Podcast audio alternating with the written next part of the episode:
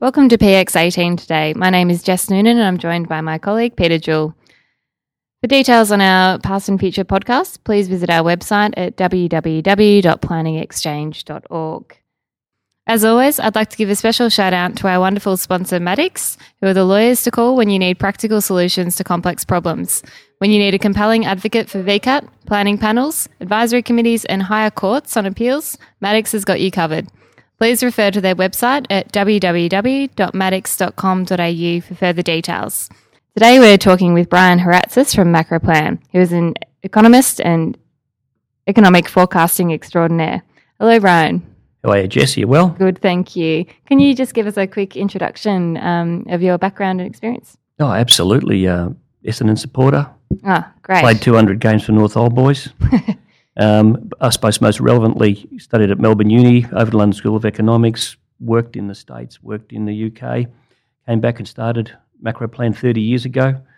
We've got over 100 staff here, and myself, um, I'm a forecaster and I specialise in major project work around Australia.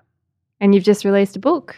Yes, it's the third in the series. Um, it's called Destructive Cities. Uh, so uh, it's it's the realization that I've had that there are major problems with with uh, continuing in current practice.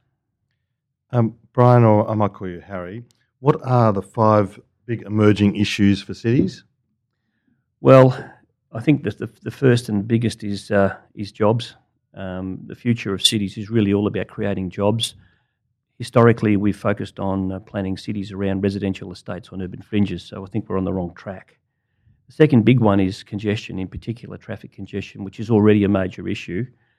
Uh, housing affordability is clearly uh, a critical issue and, and something which isn't being uh, addressed at all. Uh, I think one emerging issue that really hasn't been picked up in planning, and it was big in the 70s, but it's, it's equity. In other words, there are incredibly inequitable outcomes occurring uh, as, a, as a result of the unintended consequence of planning at the moment. And the fifth and the, and the biggest one is um, our lack of understanding that the future is not going to be like the past. Well, they're, they're hard to grapple. That's, that's a hard thing, isn't it? Because we always look in the rearview mirror and expect that is what the future is going to be like. Well, we do. Um, interestingly, I think post war, um, other than uh, a big cycle with electrification, and I guess we had a big cycle where uh, motor vehicles took over from public transport, you know, we, have seen an emergence, I guess, or, or, a continuance of what's known as the Australian settlement model. In other words, we build garden cities, so it's quite a continuity. But what we're now seeing is globalization and technology beginning to take over. Harry, how do we measure how successful cities are and within cities, areas within cities? How do, how do you know that something's working or indicators, not or suboptimal? How do you know? Well, we don't know, and it's a critical issue uh, that we need to confront. Um, there are lots of variables. We all know that you know that Melbourne's the most livable city in the world, but I could show you three or four other indices that I, I look at, and the Monocle indice, for example, shows Melbourne's dropped four or five places uh, in the last few years, and primarily because of traffic congestion. What we should do is use what I call a number of flow variables, and so if people have heard of the HILDA, which is the housing and income flow uh, analysis that's undertaken by Melbourne University, we could use crowdsourcing. Uh, we need to think more laterally about how the future might work. But you know what? There's some more obvious stuff we could do. A good example no one ever trundles out to the urban fringe and asks the question is that working? Why aren't we doing any research though? It seems like it's a fairly obvious um, area that we need to delve a little bit more into. I mean, there seems to be very little done in um, city planning, and it's more like folklore being passed down. Um, yeah, it is folklore. I think things went off the rails in the mid to late 70s when a lot of academia really got into Marxist analysis and quite left wing theories. Mm. And so there became an enormous disconnect between research that was undertaken at universities and practice in the field. And what's happened is practice in the field is is informing itself by by practicing. Mm. Um, it is fair to say around the world that up until maybe ten or fifteen years ago, there was not a lot of world based research which was new, mm. but there is now. Yeah.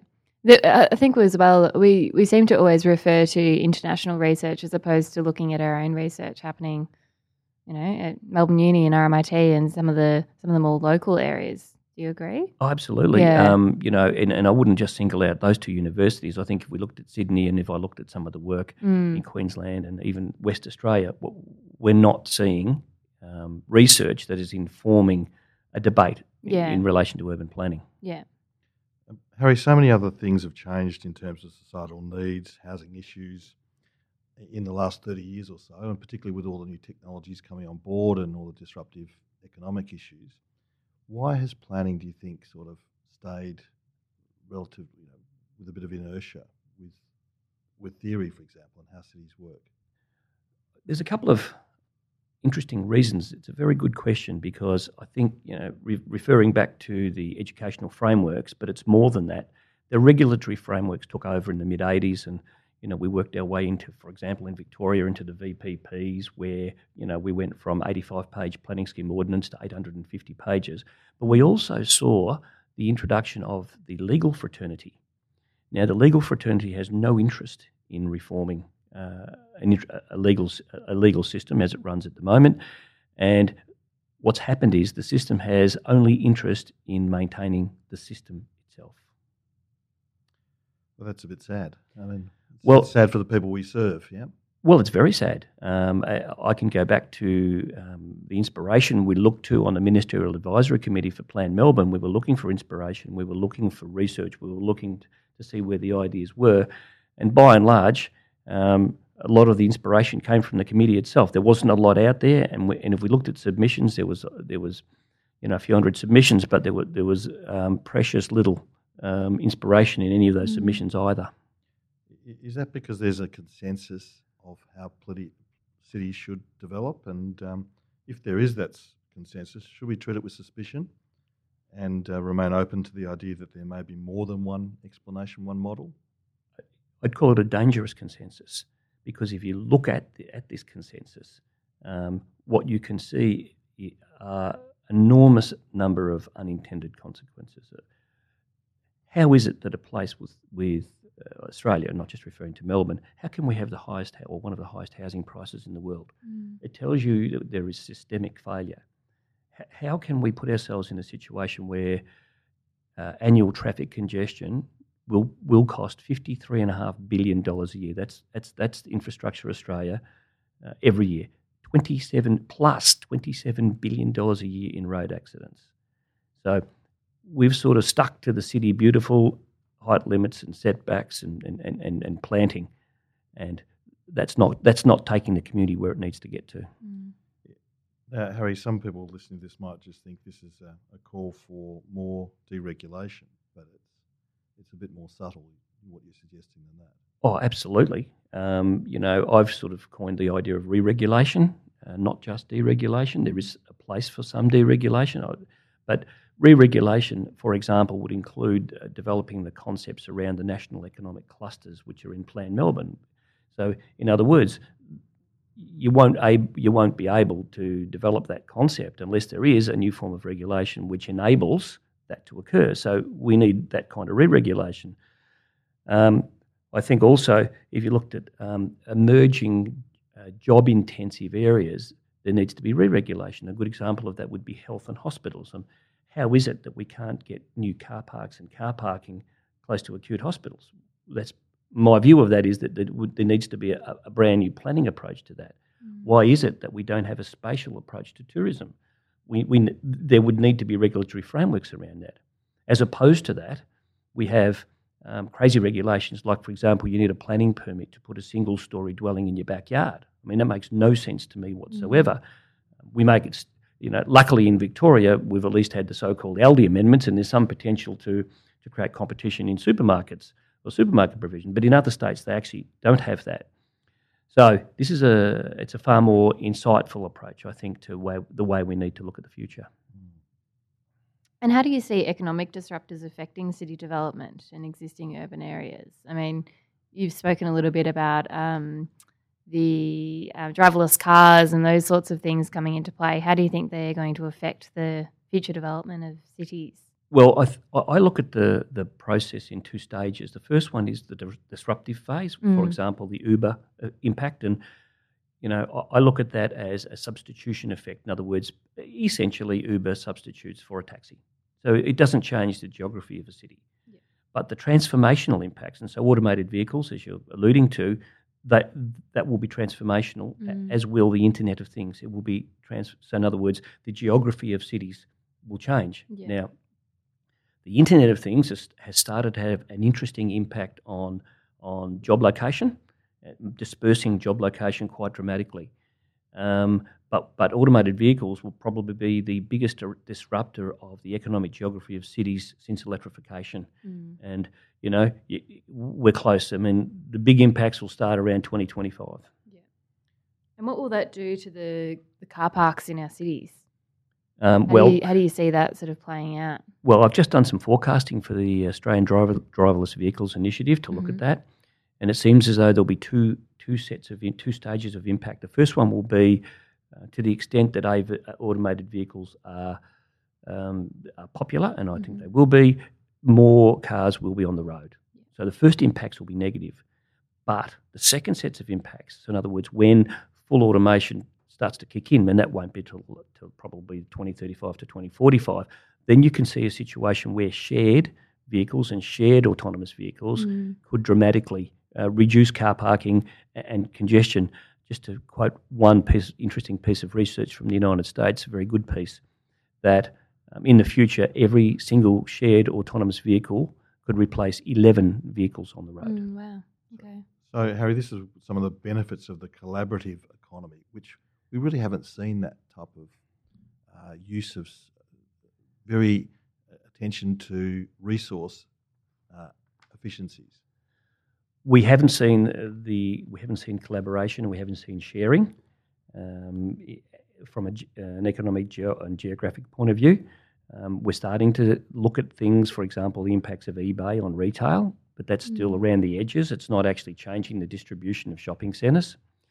Um, but but but in terms of collaboration, as we move into the future, um, because of globalization, small businesses and small business startups will need to collaborate with each other more to be able to get a leg up. Now, we don't we don't have city structures that that not just permit it, but actually generate it. So the next sets of thinking are not about how do you distribute shopping centres in a in a network. It's all about how do you create new collaborative networks so that uh, the populace and individual and civil life can actually cooperate to, to compete globally. Planning. It's going to make. It's going to have challenges for planning, isn't it? Because the post-war model was relatively easy to administer. Do you think? Yeah, absolutely. We learnt we learnt that model because it was pretty simply based on English practice. But this, but the model that's um, sorry, the, not the model, but the parameters that are emerging um, are so different that the gardens it doesn't fit a garden cities model, and it doesn't fit a a regulated model, which in essence uh, has individual land uses. So you get a residential zone and you do residential in it. Um, it doesn't fit that anymore. But interestingly, we're still building those things on the, on urban fringes. And that's because we haven't been able to synthesise what the next steps might start to look like. And does the garden suburb movement cast a shadow that is stopping or restricting contemporary responses to sort of new issues?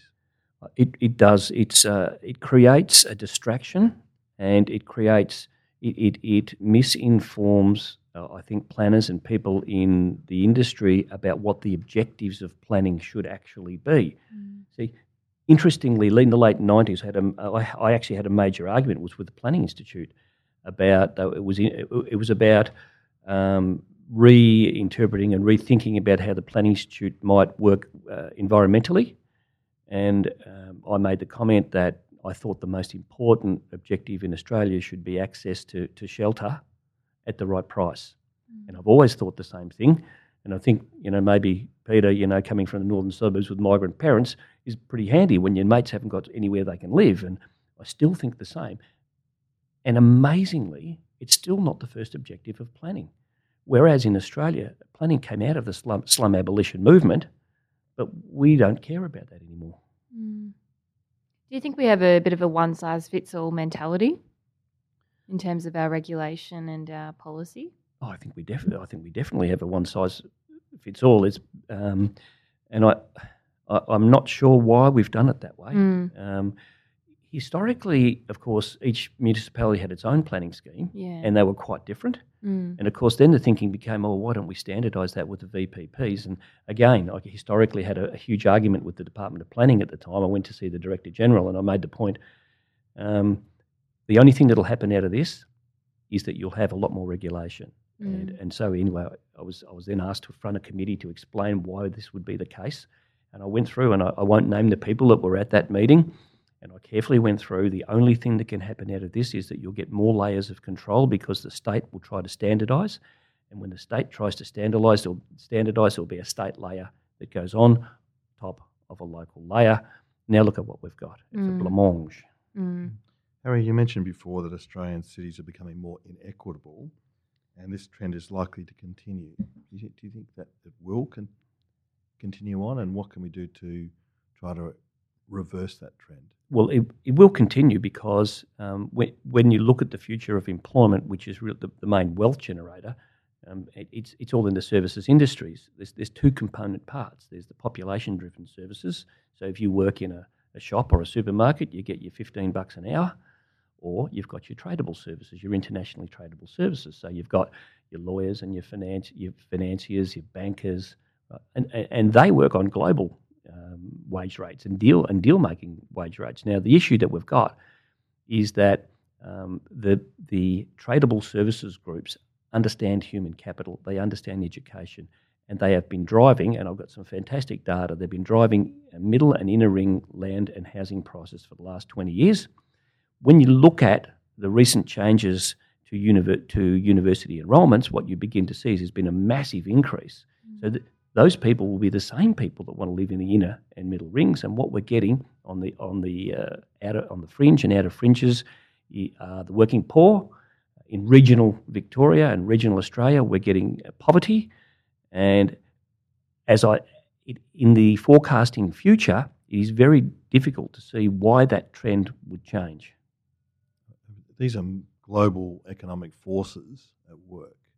Absolutely, absolutely. So, uh, from a spatial point of view, what how can you uh, try to remedy some of that? You can't fix it, but maybe you can help to soothe it. Well, well, we can fix it.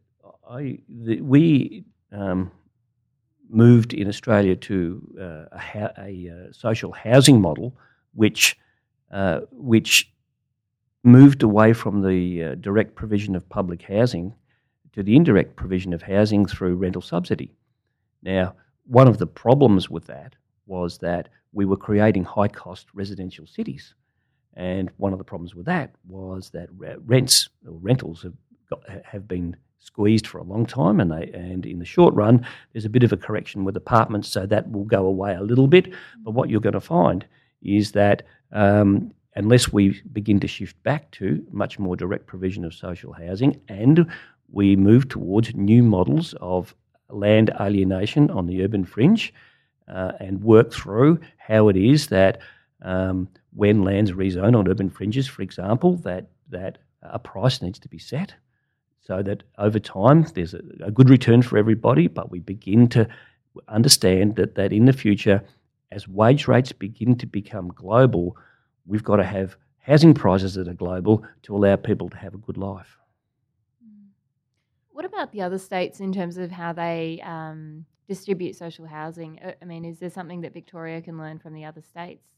Not really. Um, we've done. Look, we. I've done reviews of public housing in other states, and Mm. you know some are better than others. The ACT is actually pretty good at what they do, and they've got some quite innovative ideas. Mm. Um, but you know, um, the, some of the schemes which treasuries hate but have worked really well. Um, uh, shared equity schemes. So in West Mm. Australia, they've got the shared equity scheme. That would be relatively simple to implement in Victoria, but relatively expensive. But I would support it uh, on purely on the grounds of, of equity. One of the things, though, is y- you do need to reduce the price of, of housing, but you want to make sure the cost actually decreases too. Mm. So one of my rationales is we need land costs because our building industry is very efficient. Our home building industry, there's no issues with that. What we need to be able to do is to provide land at rates that can be uh, sustained. And there are other schemes that I've written about which are relatively simple, which would allow, for example, people to uh, be given, uh, instead of a first home buyer grant, be given a block of land for seven or eight years for free while they pay off the first part of the mortgage on the house, and then they need to pay for the land. There are many ways to cut the, cake, the, the cake here, but um, sadly, they're not a priority. Well, I'm glad we're talking, uh, Harry, about solutions in this part of the interview. Uh, can you talk to the idea of experimental suburbs? Um, yes, the the idea is that we need to move away from suburbs where uh, we simply put a dot in the middle of a 400 metre catchment and we drop a shopping centre, and that's the that's the centre of community life. Mm. We need to begin to synthesise suburbs of, of, the future, which are based on sharing and collaboration, so that the the meeting point is not a shopping centre. There's nothing wrong with shopping centres, but they don't need. They're not the centre of community life. That's a mistake, I think. These new suburbs and the new centres would would accommodate.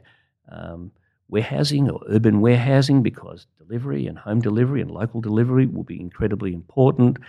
Uh, they need to be connected. It would be quite simple to connect uh, retail, education, health with collaborative workspaces um, in, a, in a very, very different way. Mm. So, what we're doing at the moment, Peter, is, is extremely one dimensional and it's, it's time for some experiments. What are your thoughts on having a, laboratory where all of these different types of approaches are applied and tested before coming out in in real life results? Oh, I think that I think um, kind, might, of, kind of a real life sim city. Yeah, look, I I think that'd be a great start. Mm. Particularly, mm. see, one of the things that that um, I'm researching and working through at the moment um, are the thoughts, ideas, and objectives of millennials. Mm. Now, one of the problems in the way we plan for cities is, you know, old farts like Jewell and myself, you know, we we think that people are like us. Well, mm. they're not. You know, we only have to look at Pokemon Go at the moment, and the and the initial. My all over that. Yeah. well, you know, the initial introduction of uh, of uh, uh, from you know virtual reality into mixed reality. Mm. So um, that would be a, a, great idea, I think, to mm. do that, and and I think it would be fun, and I th- it, it, and to the extent we can reintroduce some fun, some uh, loose, tight properties back into the game, I think we'd all be much mm. better off. It is. It can be a very exciting time. That's what we're, that's what we're talking about. Yes, well, I don't want to borrow that from Malcolm Turnbull, but, um, but no. But what I'm thinking is, in terms of city building, this is actually an exciting time. We just haven't picked it up yet, and and the hurdle to picking it up is much bigger than it was in the 1970s and 80s because we've built very tight institutional frameworks which are very hard to change. Um, and, and we need change at the, at the institutional level. So, starting anywhere in this is a good idea, mm. and starting with millennials uh, driving a future city structure, which is good for millennials, is probably the best place to start with this. Mm. Planning stability and policy could represent success, or it might mean planners are complacent and hidden pressures are building. Do you think that's where we are? Uh, well, we're, we're certainly at the complacent level. The, the, the success is really interesting. I mean, Melbourne is the world's most livable city on the Economist Intelligence Unit criteria because it has been stable and it's stuck to the, the, the Garden City plan and it's done it extraordinarily well. I mean, we are, really are that good. Um, my, my sort of uh, challenge is that is, is to understand or set the the objectives, if, if, if I was going to measure Melbourne to be the world's most livable city in 2050, what would the new indicators be? That's what would, we should be thinking about now. So this complacency is, oh yeah, we're number one, we're number two, we're number mm. one, we're number two. No, no, no. Let's think about the 2050 challenge. Now, just a quick thank you to our sponsor, Song Bowden Planning. Song Bowden are your go-to planners for permit applications, planning scheme amendments, and representation at VCAT planning panels. Visit their website at www.songbowden.com.au. This is Harry. How do radical ideas succeed? Probably through shows like this, Peter.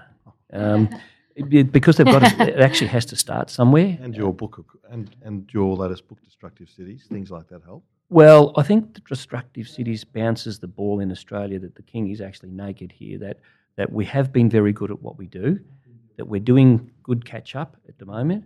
Is that the emperor has no clothes? That's old fairy tale. That's you're to? exactly right. That um, that is exactly right, and that we now need to reset the clock for the future. Um, and and the point of the book was to, was to say that failure failure to understand the, the new challenges uh, will mean that the, our cities will begin to destroy the success that they've had. And uh, Harry, just finishing up, uh, where, how do you refresh, relax? Where do you go to the well? What do you seek at the well to refresh? Well, I'm a, I, I think you'd call me in Australia a file. I've got a place on the Great Ocean Road, and um, I wrote most of Destructive down there, um, surfing, riding bikes, up the back, down the front, running. And I tell you what, I still love my can of VB, Peter. And, and uh, how do people access Destructive Cities? Um, they can come to the uh, macroplan.com.au website. That'd be fantastic.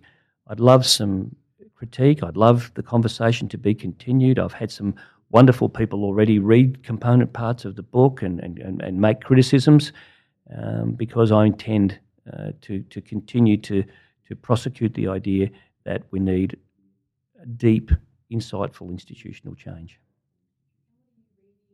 Harry, thank you very much for this uh, informative interview, and I hope our readers will um, pick up a copy of Destructive Cities.